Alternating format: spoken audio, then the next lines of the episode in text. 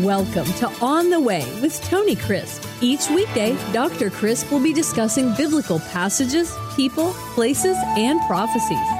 Tune in daily to start your day right and deepen your understanding of how to better walk the way and enjoy the journey.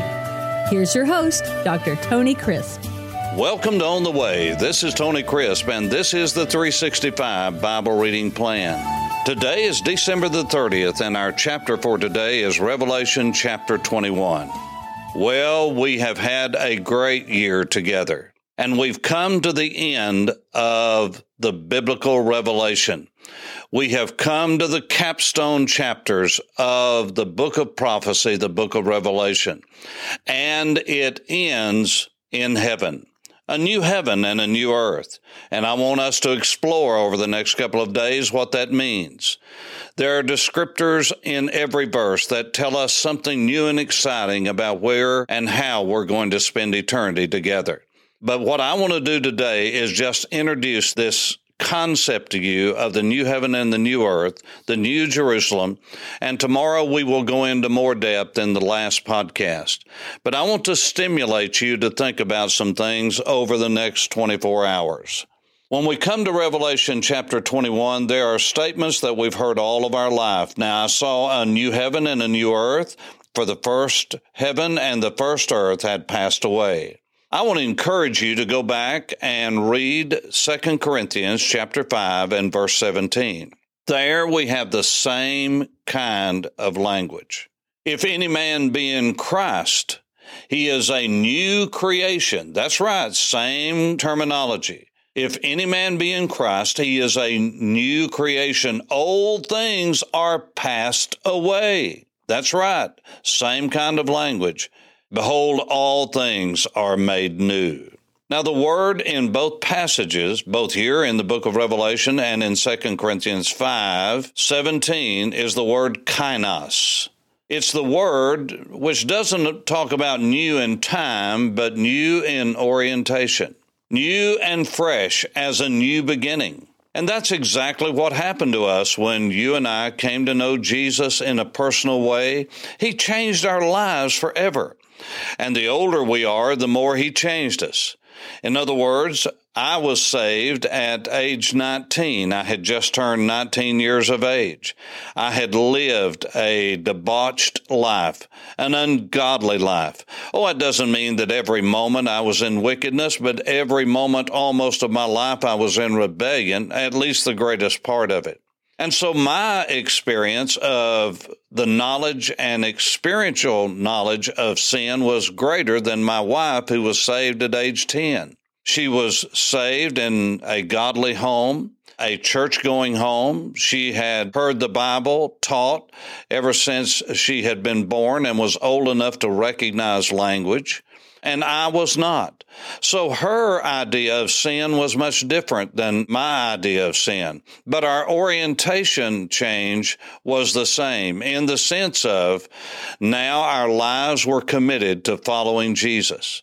Our minds and our wills were turned to Him. Now, this is what happens to any person who is truly redeemed by the grace of God. There is a new beginning. There is a freshness, a newness. There is the turning of the page. That doesn't mean that our bodies disintegrate. That doesn't mean that our present soul and spirit disintegrates, but it does mean that there is a new beginning. And when people talk to me today who knew me then, they say, You're not the same man. Well, I am in one sense, but in the other sense, I'm not. I believe that's what will happen in the day of the creation of the new heaven and the new earth. And so I want you to just think about that there's going to be a lot of differences, and uh, there's going to be a new capital of all the earth and heaven. There's going to be a new Jerusalem, as it is called, in contradistinction to the old Jerusalem that we have known for all of these years. It's going to be different in every sense of the word. But I want you to look at what verse 4 says, and God will wipe away every tear from their eyes, and there shall be no more death, no more sorrow, no more crying. There shall be no more pain, for the former things have passed away. That's the same language of 2 Corinthians 5:17. Now what I want you to understand is that God has now brought us to the place to where in heaven and earth there is going to be no more sorrow, no more sickness, no more pain. All of those things are part of the former life and they're going to be done away with. You see, while those who have gone to heaven this very hour, this very day, when you're listening to this podcast, those who are with the Lord Jesus in paradise, they are free from sorrow, from pain, from toil, all of those things that we associate with this life. But down here on earth, there is still pain, sorrow, sin, suffering.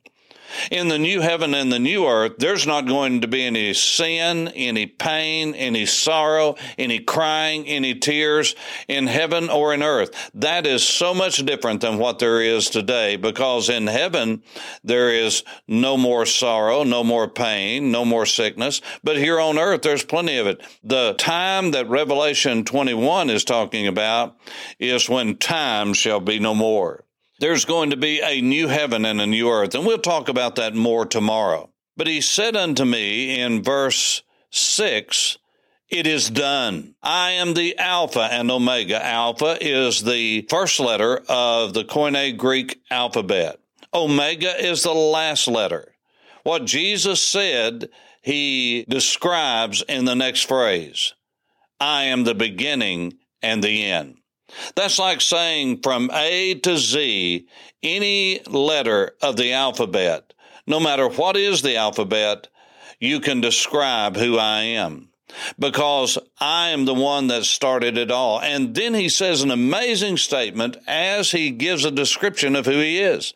He said, I will give of the fountain of the water of life freely to him who thirsts. That is, we are going to be able to drink at the fountain of life forever and ever. He who overcomes shall inherit all things, and I will be his God, and he shall be my son.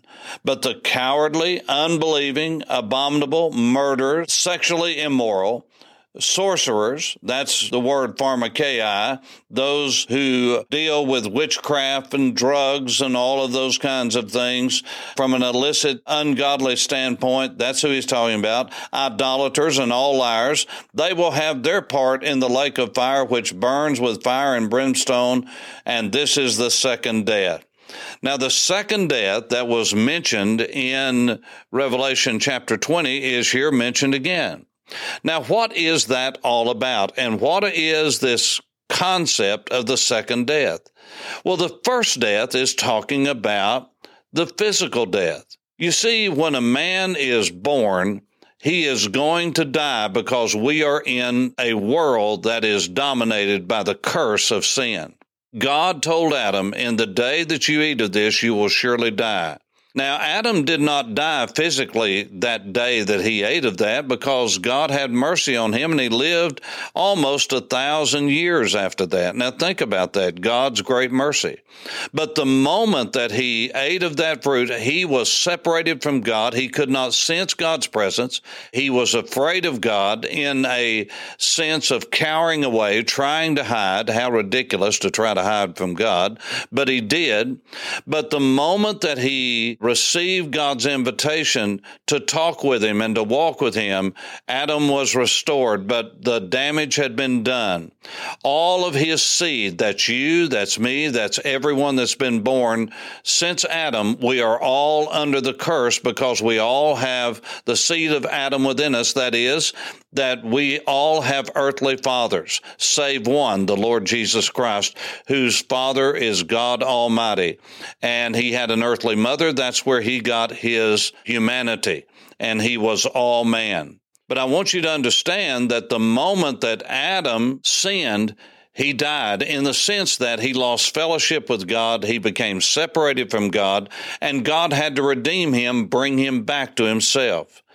As we look at these passages of Scripture, there is a second death, a second separation. The first one is if you are only born in the physical realm, you are born with a sin nature. That means as soon as you can, you will choose to rebel against God because it is in your DNA. But what happens is when we give our lives to Jesus, we become a new creation in Christ. That is, God comes to live within our lives to give us the freedom to make the choices that please Him. For without faith, without trust, without commitment to God, it is impossible to please Him. But that doesn't mean that we will not die physically. Why? Because we are part of Adam's race. And so all will die in Adam, but all will live in Jesus. How do we get into Adam's race? We're born physically into it. How do we get into the race of Jesus, the heavenly race, the new creation? By a supernatural second birth. We must be born from above. We've had an earthly birth. We must be born of the Spirit, a second birth. Why? Because our spirits are dead in trespasses and sin. And so we are separated from God until we are born again, and God then lets us have fellowship with Him. But if a person is only born once physically and they never come to Jesus, they're going to have a second death, which is the second separation, and it will be eternal. And it will be in a place that was not prepared for man, but for the devil and his angels, his followers, his messengers, those who do what he did in rebelling against God. And so God said there will be a second death, a second separation. And so this is talked about here in Revelation 21 and in Revelation chapter 20 about the second separation. You see, if you are just born once, you will die twice. If you are born of Adam's race and then born again into God's family, you will only die once. And as a matter of fact, some of us will be alive when Jesus comes to take us away in that event that is called the rapture or the catching away of the church. Paul said, I show you a mystery, a mysterion. We will not all die, but we all have to be changed in the moment, in the twinkling of an eye. So what I'm saying to you is this. In the new heaven and the new earth, there will be no more sorrow, no more pain, no more death, either in heaven for sure, as it is now, but on earth. And so this is a new way of thinking altogether, and it is eternal. It's not going to pass away with time. It is eternity. In other words, destinies are set, and we are going to be able to feed upon and drink with the Lord, and we are going to be able to have a totally new body, a new orientation. Everything is going to be brand new. All of that we will talk about tomorrow in our last podcast for this year when we talk about the new heaven and the new earth and the celestial city and what it is like, how large it is, what it is made up of as far as material.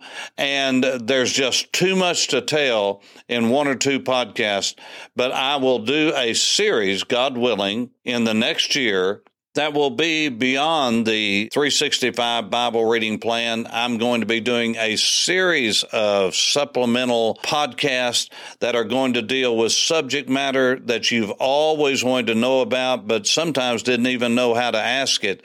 I'm going to try to answer many questions for you. Now, the first thing we're going to deal with in the coming year is I'm going to record a series of podcasts called From Now Unto Eternity and we will deal with where we are at this moment on the prophetic timetable and how it will all end up from now unto eternity. But for now, this is Tony Crisp, and this is On the Way. Thanks for listening to On the Way with Tony Crisp.